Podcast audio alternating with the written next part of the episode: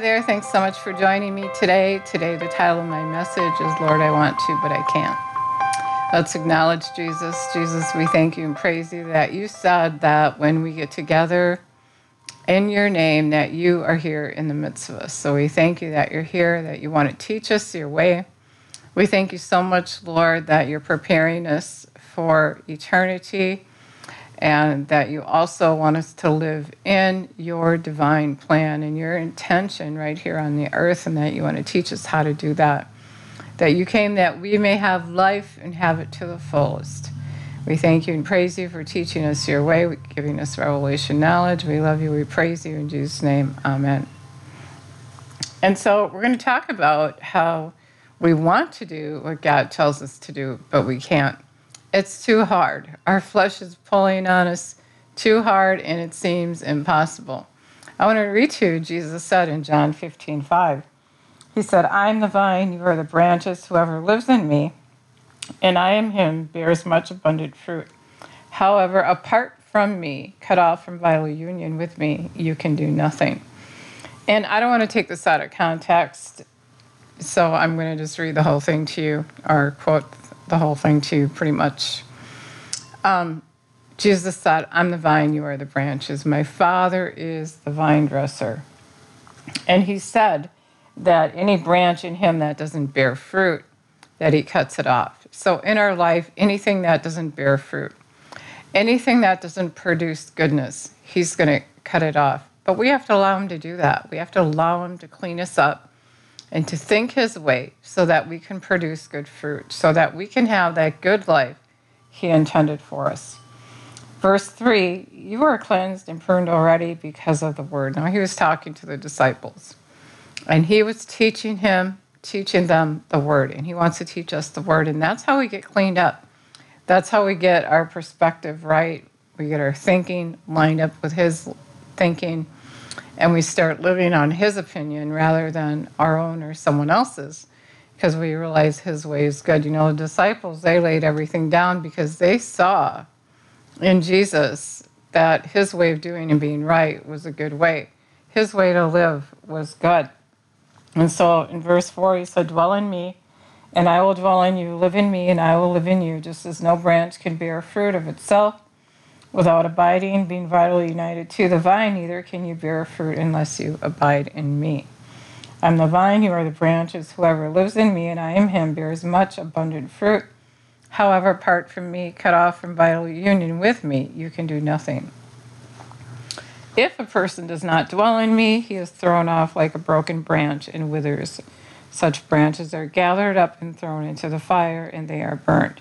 If you live in me, vitally united to me, my words remain in you and continue to live in your hearts. Ask whatever you will, and it will be done for you. When you bear and produce much fruit, my Father is honored and glorified, and you show and prove yourselves to be true followers of mine. And so Jesus is teaching us here. He's teaching us that when we come in agreement with Him, when we come in agreement with Him, for example, by His stripes we were healed, we're going to be healed. When we come in agreement with Him, we're going to be able to ask what we will, and it'll be done for us, and it'll glorify the Father. And we're going to be proving to be true disciples of His. And so we can't fight His will.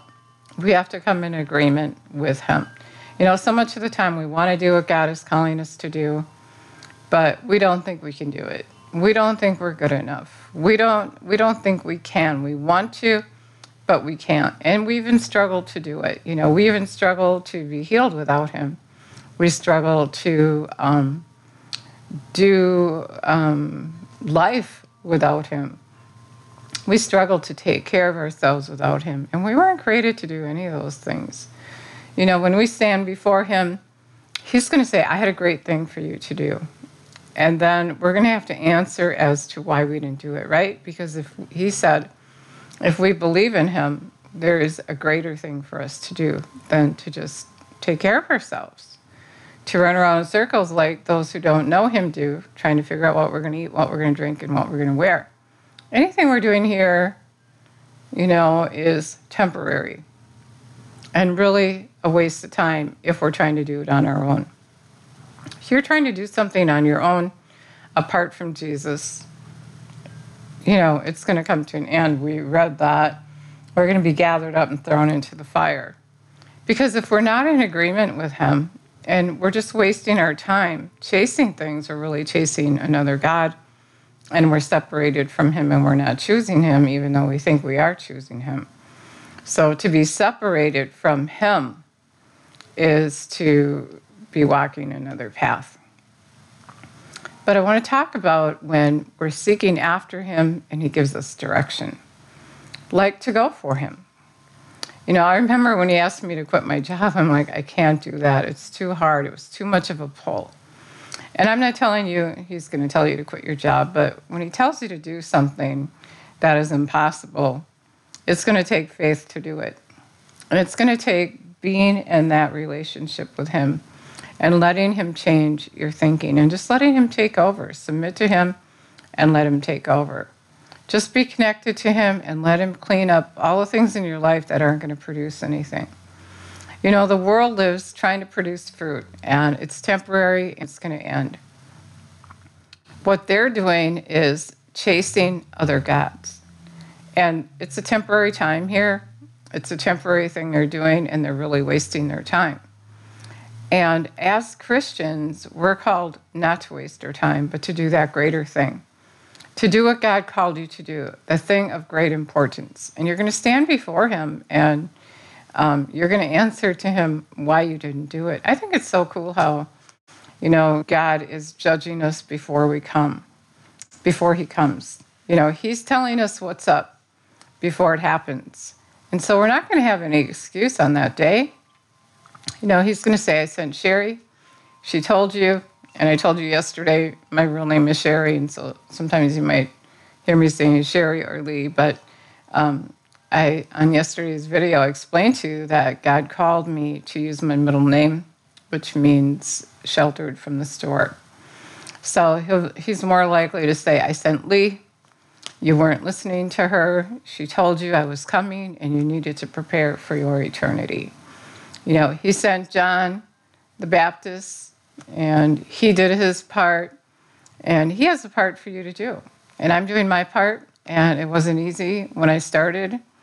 I mean, I'm not, I'm the most unlikely person to sit in front of a camera and um, have my picture taken, let alone doing a video. But God got me here, and I said, I can't do it. I can't do it. I'm sorry, I just can't do it.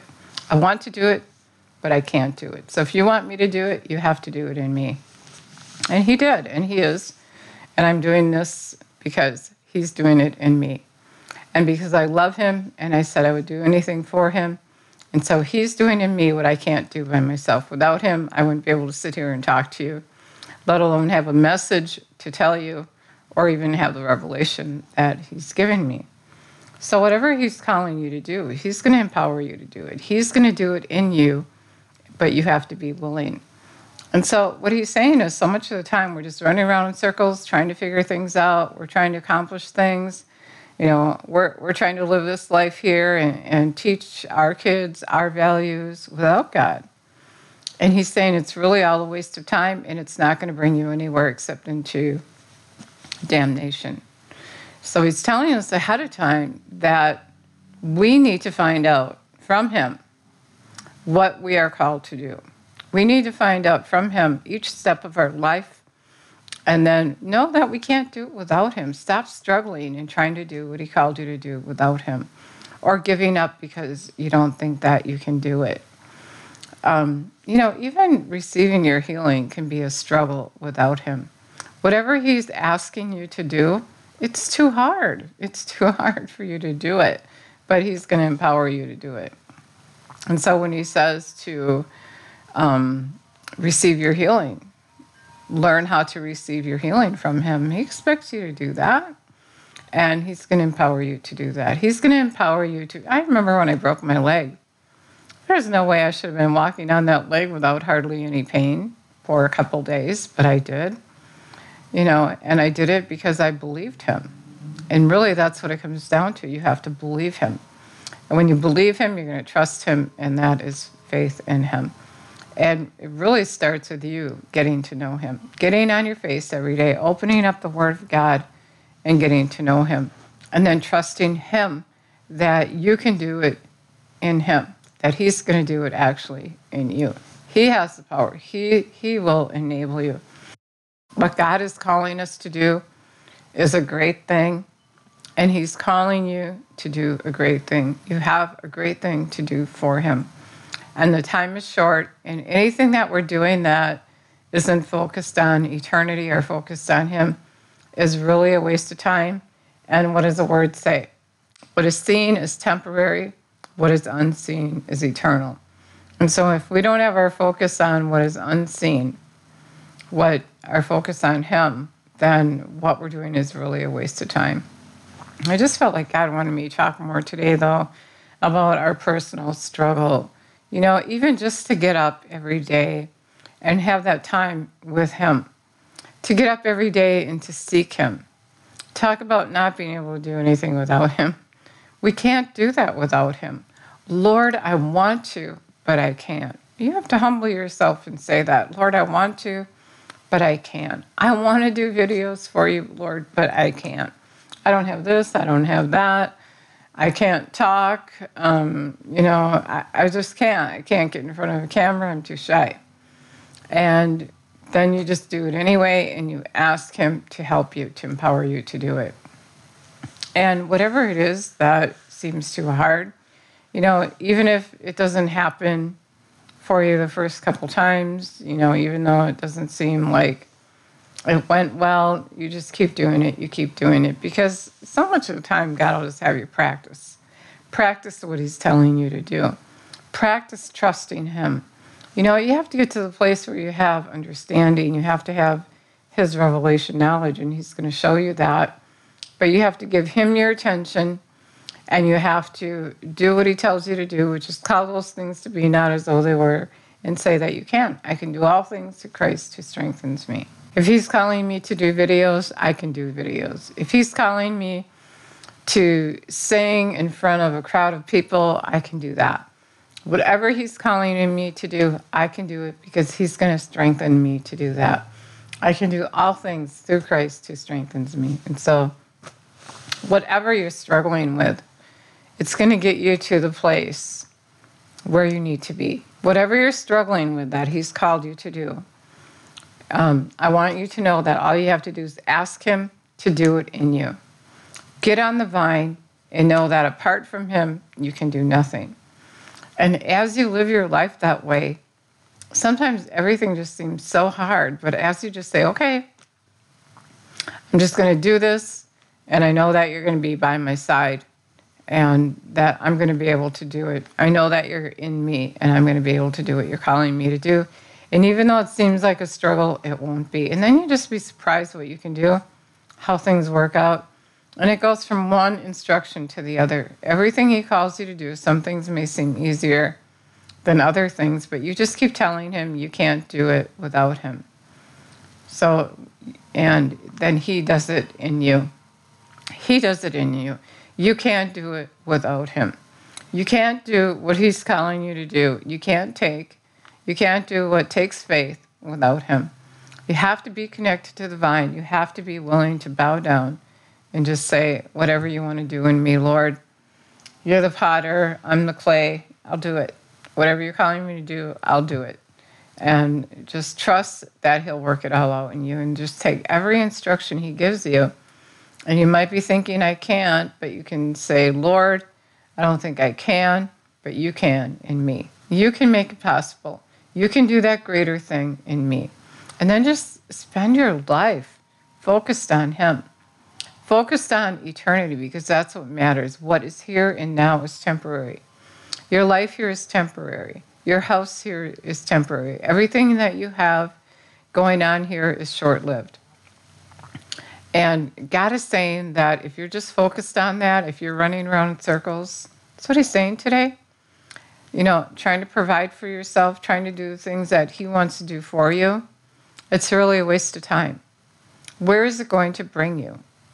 If you spend your whole life trying to figure out yourself, what you're going to eat, what you're going to drink, and what you're going to wear. And then you stand before him. And he said, Why did you spend your life doing that? You're going to feel pretty silly when you say, Well, um, I didn't believe that you would provide for me like you did the birds. I didn't believe it.